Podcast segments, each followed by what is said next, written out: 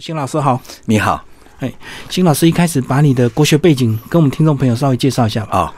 哎，其实我在大学主修西洋哲学，嘿，那后来我们在那个时候就是不容易，除了去图书馆借，实在是不容易去阅读啊、那个英文啊，或者是某些其他文字的那些原点。早期资讯比较匮哎，好乏，像比较匮乏。嗯，那个时候我们老师常常呃打字给我们读那个篇章，在他有的藏书里面。后来因为我母亲生病，嗯嗯，那我就放弃了出国读书的机会，对，觉得照顾她。那么，而后我就转成中国哲学，在读研究所的时候，嗯就读中国哲学。那么读中国哲学的时候呢，我就发觉，哎，中国哲学的那个套思维是都跟西方哲学都不同，对啊，同时字义那个字的那个定义性。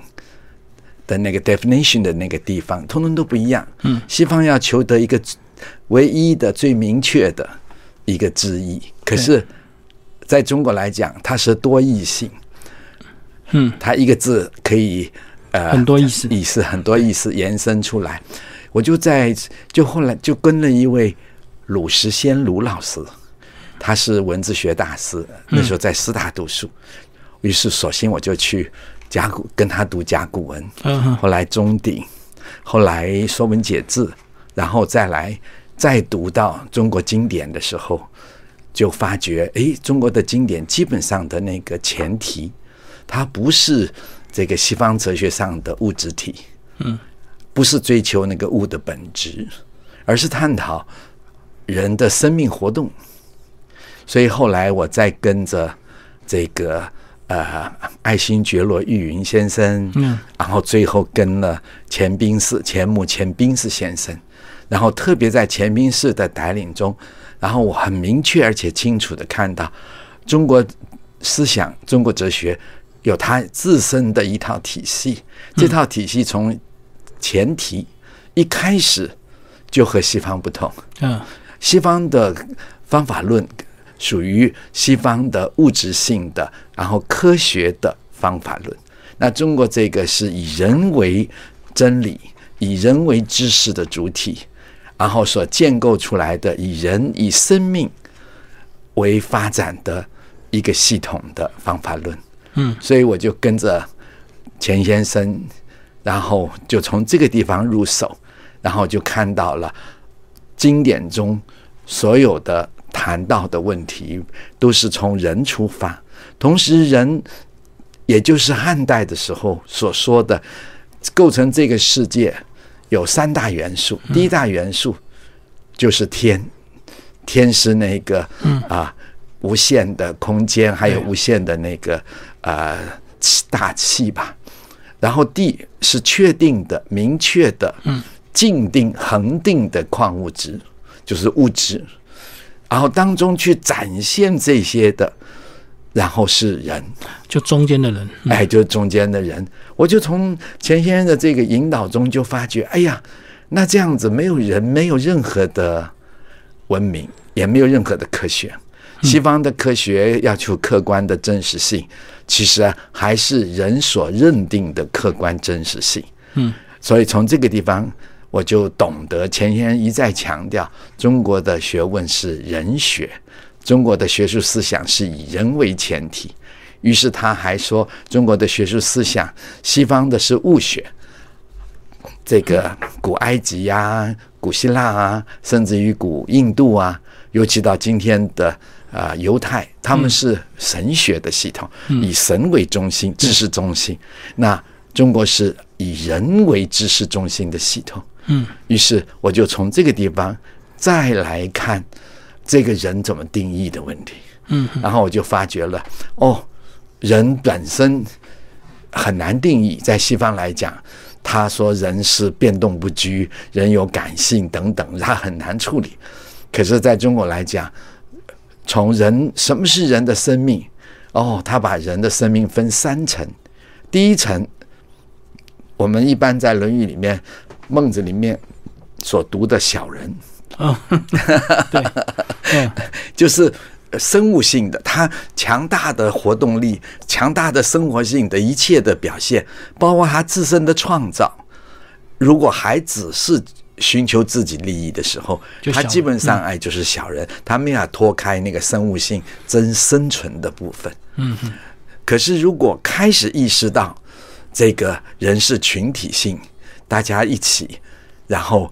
这个爸爸妈妈的爱，自己对子女的爱，然后亲戚朋友，然后等等，一圈一圈的扩大出去，然后从这个角度去，然后寻求大家共同的利益，那这个就是所谓的君子了。嗯，那也就是脱开了，他有能力开始脱开了。个人动物性的限制、啊，就是个呃完全私己的个体性的限制，然后以至于走上到创造的路，那就是神的路了。神就是一种创造性的展现。其实人具有这三种的多重性，也因此再加上我们在妈妈肚子里的时候是一个样态，嗯，我们出生是一个样态，到我们三四岁又是一个样态，一直我们这一生人是多阶段性的，在这么多的复杂的情况下，什么是人的开始？嗯那我就前先就说，你看《论语》中为什么从学而篇开始？学就是觉也，对学就是觉醒，就是人的生命是从觉醒中开始。嗯，然后换句话说，《论语》以至于到孟子，基本上它都是从人的自我觉醒后建立自我的主体性，然后让自己有能力逐步摆脱来自于生物性的局限。哦，所以这样听起来，这七本书它是有连贯性哎，的。连贯性，这七本书基本上是钱先生，呃，在跟我们说，他说你们老觉得我们今天讲讲中国，就是为了啊恢复中国的文化啦，或者为了中国民族说说话。他说不是这么狭窄嗯哼，因为人是一个普遍性的，是全人类都是人。是一个全人类的共同性的一个部分。所以在这个当中的时候，我们从人的生命的觉醒，然嗯后我们来看整个中国的学术，就是这一个生命觉醒贯穿其中。所以在今天这个时代，不只要读所谓的四书，嗯，还要读庄子、老子，然后还要读《六祖坛经》，嗯，然后还要读啊、呃这个《静思录》《传习录》，朱子的《静思录》，王阳明的《传习录》。他说这样子的七本书就展现了一个极其简要、以经典为主的嗯中国哲学思想史。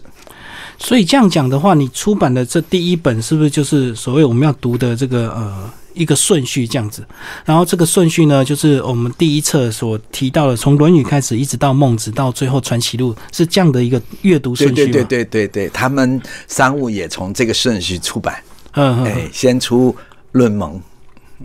那老师个人其实之前也出版好几本相关的一个作品，对不对？那这次为什么会有一个这么更大的一个计划，把这个七本书做一个更系统，而且等于是由繁入简的写的更稍微简单一点，让我们大家容易读？因为最重要的就是我基本上我们目前通常在讲呃方法论的时候，嗯，或者是在讲呃我们都以西方的哲学啊科学作为绝对真理的一个标准，嗯，那么中国的东西只是很散漫的一些道德格言。在十九世纪的时候，像黑格尔他就说，他说中国是还在前科学时代，就没有科学， 所以没有逻辑，嗯，没有思维法则，也因此他只是把一些生人生的经验，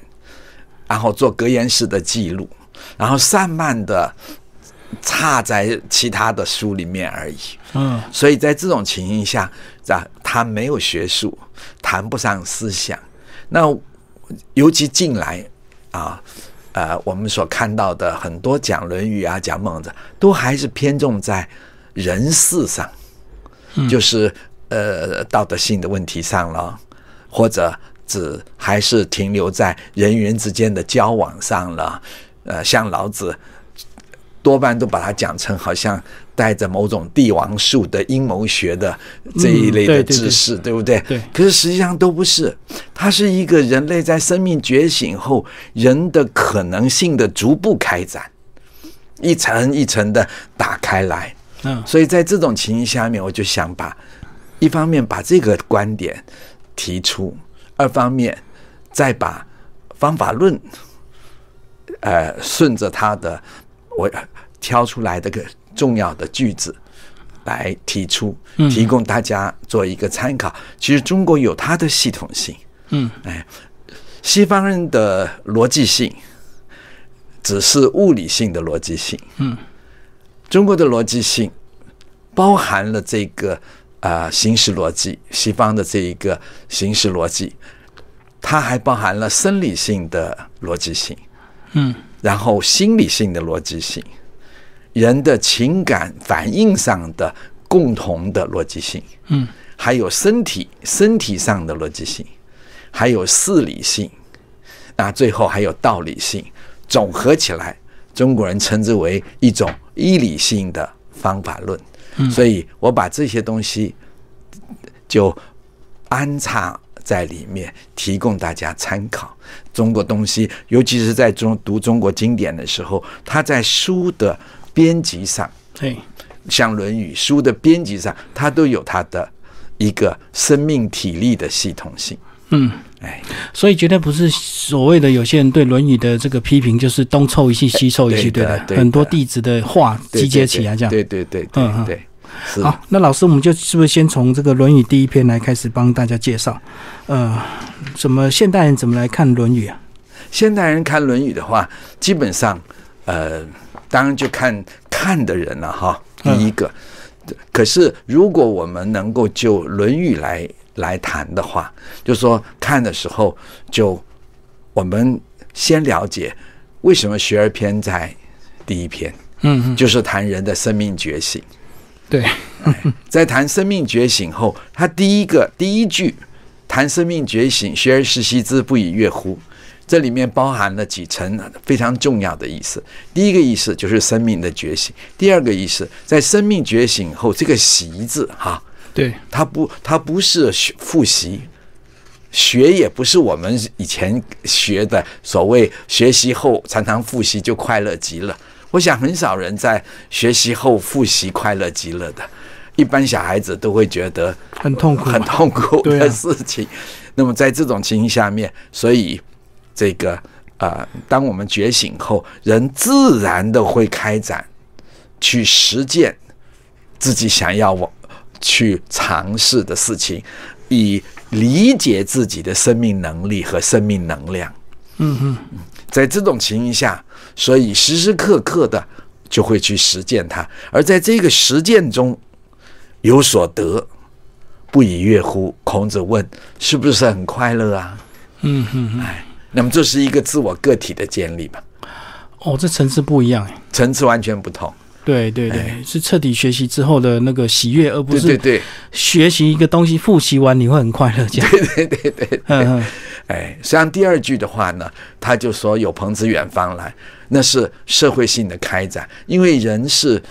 去。除了要个体性的建立之外，同时人也还要有群性的开展。嗯，因为人是群性性的生活的一种啊、呃生物吧，我们从这里讲。所以在这里有朋自远方来，不亦乐乎？对，哎，我们的社会性的开展。那么这两个开展之后，建立之后，最后有一个，就是在生物性的发展中，我们期待着被认同、被肯定。可是，如果有一天在我们生命觉醒中，我们真的独立了，所以即使没有人肯定我们，即使没有人认同我们，我们都不会因此而沮丧。嗯我们仍然就说所谓的“千万人吾往矣”，嗯我们如此，他就是一个君子。孔子在这里赋予君子一个新的生命的呃的这个意义，就是一个高度觉醒的，他不再是贵族，他不再是国君，而是一个高度生命觉醒的人。就是你很清楚你要做什么事对情。对对对，不管大家认不认同你、对支不支持你，或者是社会上很多人批判你，你还是会欣然往这条路一直走。对对对对哦哦对，是所以有点像古代的那些圣人或高僧嘞，他们就是很坚持他们执是着是的是道路，这样。是是是，那就是一个觉悟者，嗯，哎，就是生命的觉悟者，知道自己要什么。所以孔子才说“十五而志于学”，那个学如果把它转化成觉，十五岁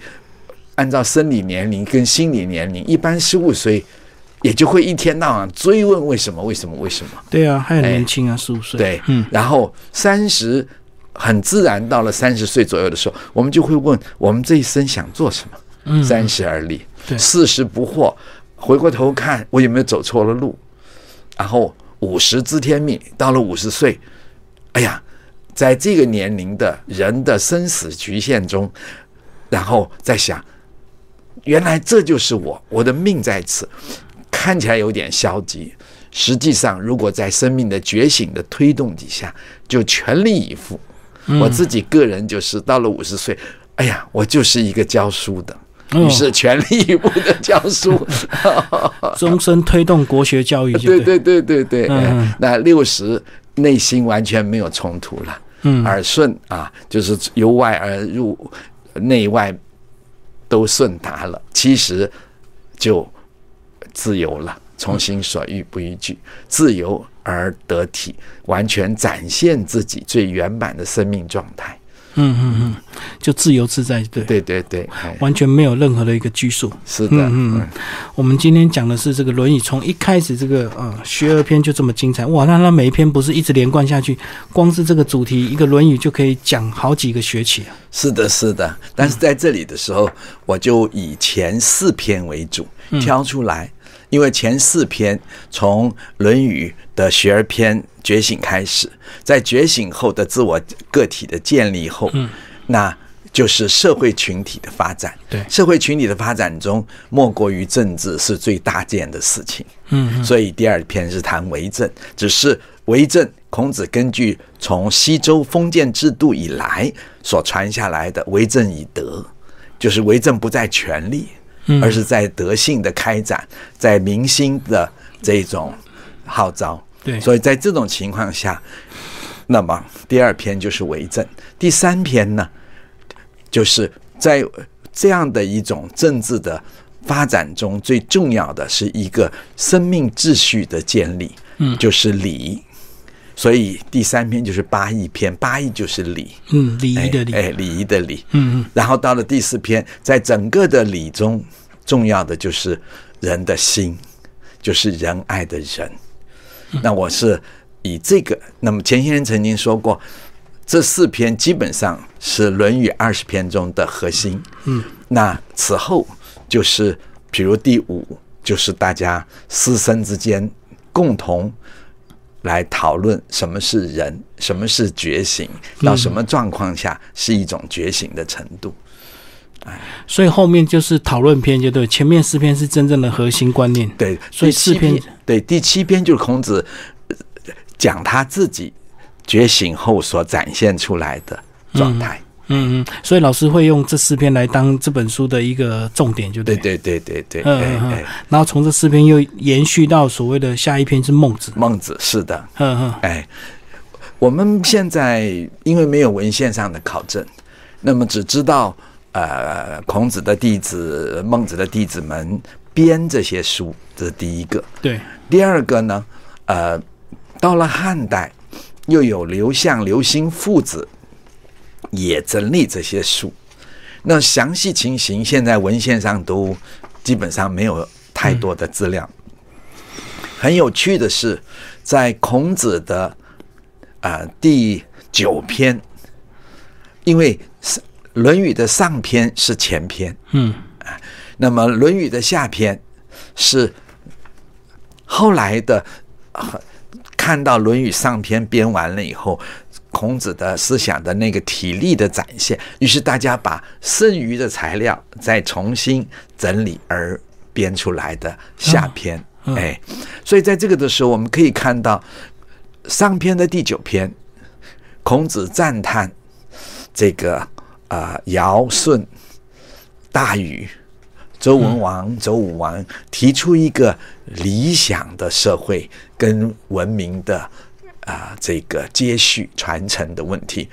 到了第二十篇的时候，我们更看到最后以尧曰篇，就是尧的最高理想去结束它。那么，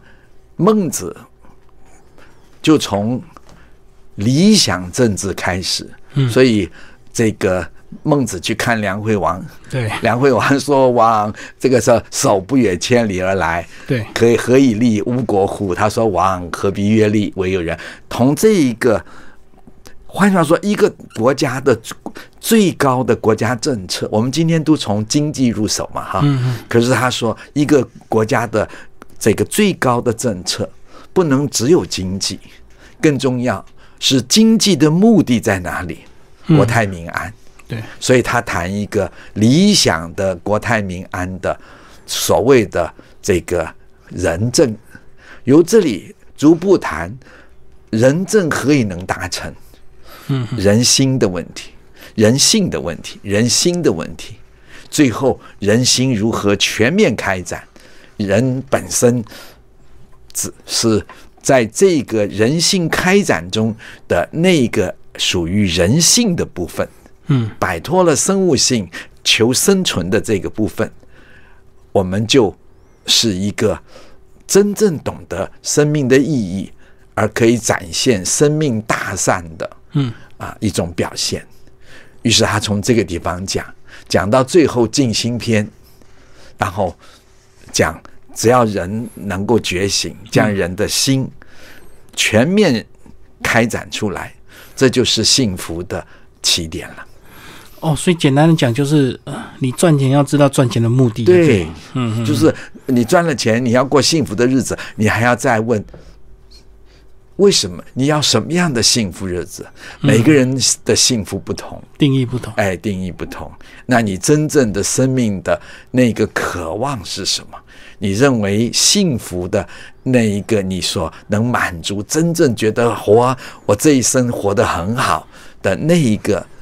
嗯，满足点在哪里？最后老师跟我们讲一下你这本书的一个阅读的方法，它是真的要照所谓的章节顺序一路这样子读，还是它是可以依照这个章节主题有兴趣的跳着读？它有一定的一致性吗？嗯，我这个是因为是一个演讲的记录，嗯呃，那个时候，嗯，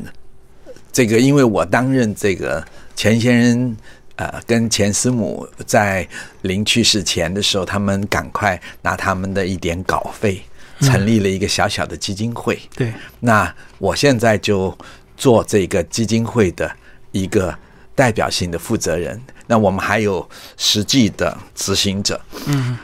呃，文化局，台北市文化局跟教育局，很希望我们能够啊、呃做一些社会大众教育的工作。嗯嗯，所以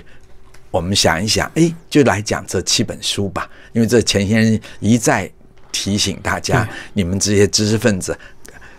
该这样的去读这这个七呃七部经典。那我就以这个来作为一个社会大众。那当时呃来的人很踊跃，嗯嗯，哎，哦，这年纪大的九十几岁，然后还来了好几个嗯，九十几、八十几的很多个，然后还有小朋友十几岁的中学生，对，然后还有一些家庭主妇，这么散漫的团体，我想，哎呀，大概不太能用一般的那个学术性的语言去说吧，因为知识水平落差太大。哎，落差太大。嗯那我就想说，这样的话，我就从啊、古今穿插一般时事啊、包括中外的一些啊、这个呃重要的故事穿插来讲。嗯啊，包括电影，我就穿插讲。那么他们做了逐字稿，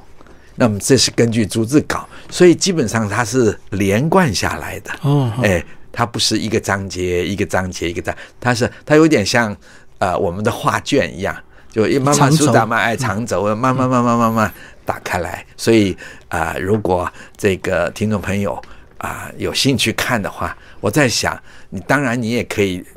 随便翻，然后看你愿意从哪一个地方开始作为起点。那如果愿意的话，从头开始看，因为我的前面有一个序，一个短序。是吧？那我特别的提出很重要的一个观点，就是说，我们今天在今天世界已经成为一个平台，对，那我们能不能站在世界史的尖端，回头看，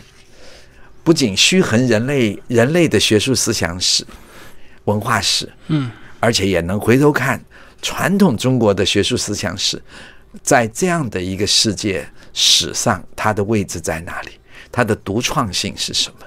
以至于它未来的发展，跟对整个人类的贡献在哪里？所以我我在这里头是寓意这个啊、含义的，嗯嗯。不但是一个继承，而且是一个开展。嗯所以这样子连续的这样子呃一一个演讲，这样一系列是讲了几场这样累积出来的。呃，我们呃，当时文化局、教育局规定我们是一个呃一本书一个月，所以讲了七个月，哦就，四一四场四四节四节的两小时的课。哇，那等于八个小时讲一本哎，书对就对了。对对对，是是是哇，难怪这个文字量这么丰富，要出到三本书 啊！ 是是哼哼哼是的，嗯。所以这个老师还是建议说，还是要照你这个这个演讲的顺序来读，是比较容易能够有所谓的这个起承转合这样的一个概哎，念。是是是。那如果说你随时看到哪里想停就停，哎嗯，倒也还好，就是没有。我不是我有点像看我自己想想看，我这个说法有点像看画卷嘛，哈，对，又有点像看传统戏剧。嗯啊，它不是话话剧那样啊，呃呃一幕一幕的啊，就是连一连串的说下来，有的时候还会回头。讲到对对这里的时候，就说这个意识中让我想到前面哪一章的哪一个意思，我再从那个当中再回头说一下，就会有这种这样子。因为我想我保留它的生机性、生命性跟生机性。是。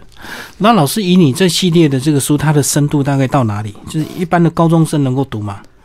应该可以，嗯因为建中的孩子，因为我还在指导建中的社团嘛，嗯嗯那呃建中的孩子读起来还可以。我其实很深入浅出，嗯，哎，他的只是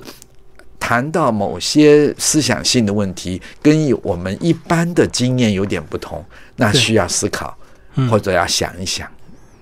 就跟现代会有点冲突，就对，所以我对们对可能会对对顿在那里。哎，对，在那里是的，是的。嗯嗯嗯，其实我们对这个《论语》《孟子》都很熟悉，可是大家其实都很陌生，对不对？是的，是嗯的，我们只是会背一些几句经典的名言，对就是因为对考试需要。对可是就那几句你背得很熟，你知道它的意思，可是整部经典的连贯的意义，其实我们到现在没有一本是难是得有老师像这样的一个书，把它做一个更系统性的一个整理。是，谢谢您 这么说，对真啊好，真好。嗯，对啊，因为我现在再回头来，还是我国中背的那 几句，我们实在很难有机会是去是好好的是读这样的是一个是经典哦。是是嗯是是，所以老师，你期望这本呃这样一系列的书能够带给我们现代人什么样的一个？除了就是让所谓我们能够自身自觉嘛，是的，在因为我们看到全人类都，全人类的哲学，全人类的宗教，嗯那特别是佛教、佛学，都说人生是一个苦难。对啊，可是中国所要开，呃全世界说活着就是一个上天最大的赐福，而且活着是一件极快乐的事。所以，孔子赞美颜渊，嗯，呃，一箪食，一瓢饮，呃吃碗白饭，哦对，喝点冷不改水，其的，哎，不改其乐嗯嗯啊。那孔子自己也也是如此，对，所以在这种情形底下，他们到底快乐些什么？那个快乐就是在生命自觉后，你享受到活着本身的那一种快乐，呃它本身具有的快乐性，还有它的创造的可能性。嗯，你会发觉自己每天都可以有很多不同的发展，然后在生命本身不同的，在自觉的推动下，人一天一天的开展起来，然后苦的苦恼的事、后悔的事、嗯嗯，冲自我冲突的事，一天天的减少而且淡薄，对，然后到某个阶段的时候。哎呀，就好像基督教也好啊、佛教也好，所谓的法喜充满，呃，圣灵充满的喜灵悦，光，哎、灵光那种快乐，嗯嗯那种喜悦，就像觉醒、觉悟的这样的一个喜悦，就对。是，嗯那甚至于从这里展开大创造性的、具有创造性的大智慧。嗯嗯，哎，一般来讲，通常在近来都只强调道德性，然而道德性是来自于智慧的展现，而对不是结果，而不是一个被捆绑的绳索。而且很多人道德是源自于法律是的， 是法律的，是规，定，你只好展现这样的一个道德，是是，不是所谓的智慧。这样对，对对，嗯它嗯，会让人有智慧，对是，啊自己认识，对人有认识，对这个世界有认识。嗯。好，今天非常谢谢辛老师为大家介绍人人必读的七本书，然后这一本书讲主要讲的是《论语》跟《孟子》，那后面呢还有系列二跟系列三，呃，都在近期会即将出版，然后由台湾商务印书馆出版。谢谢，谢谢辛老师。谢谢您。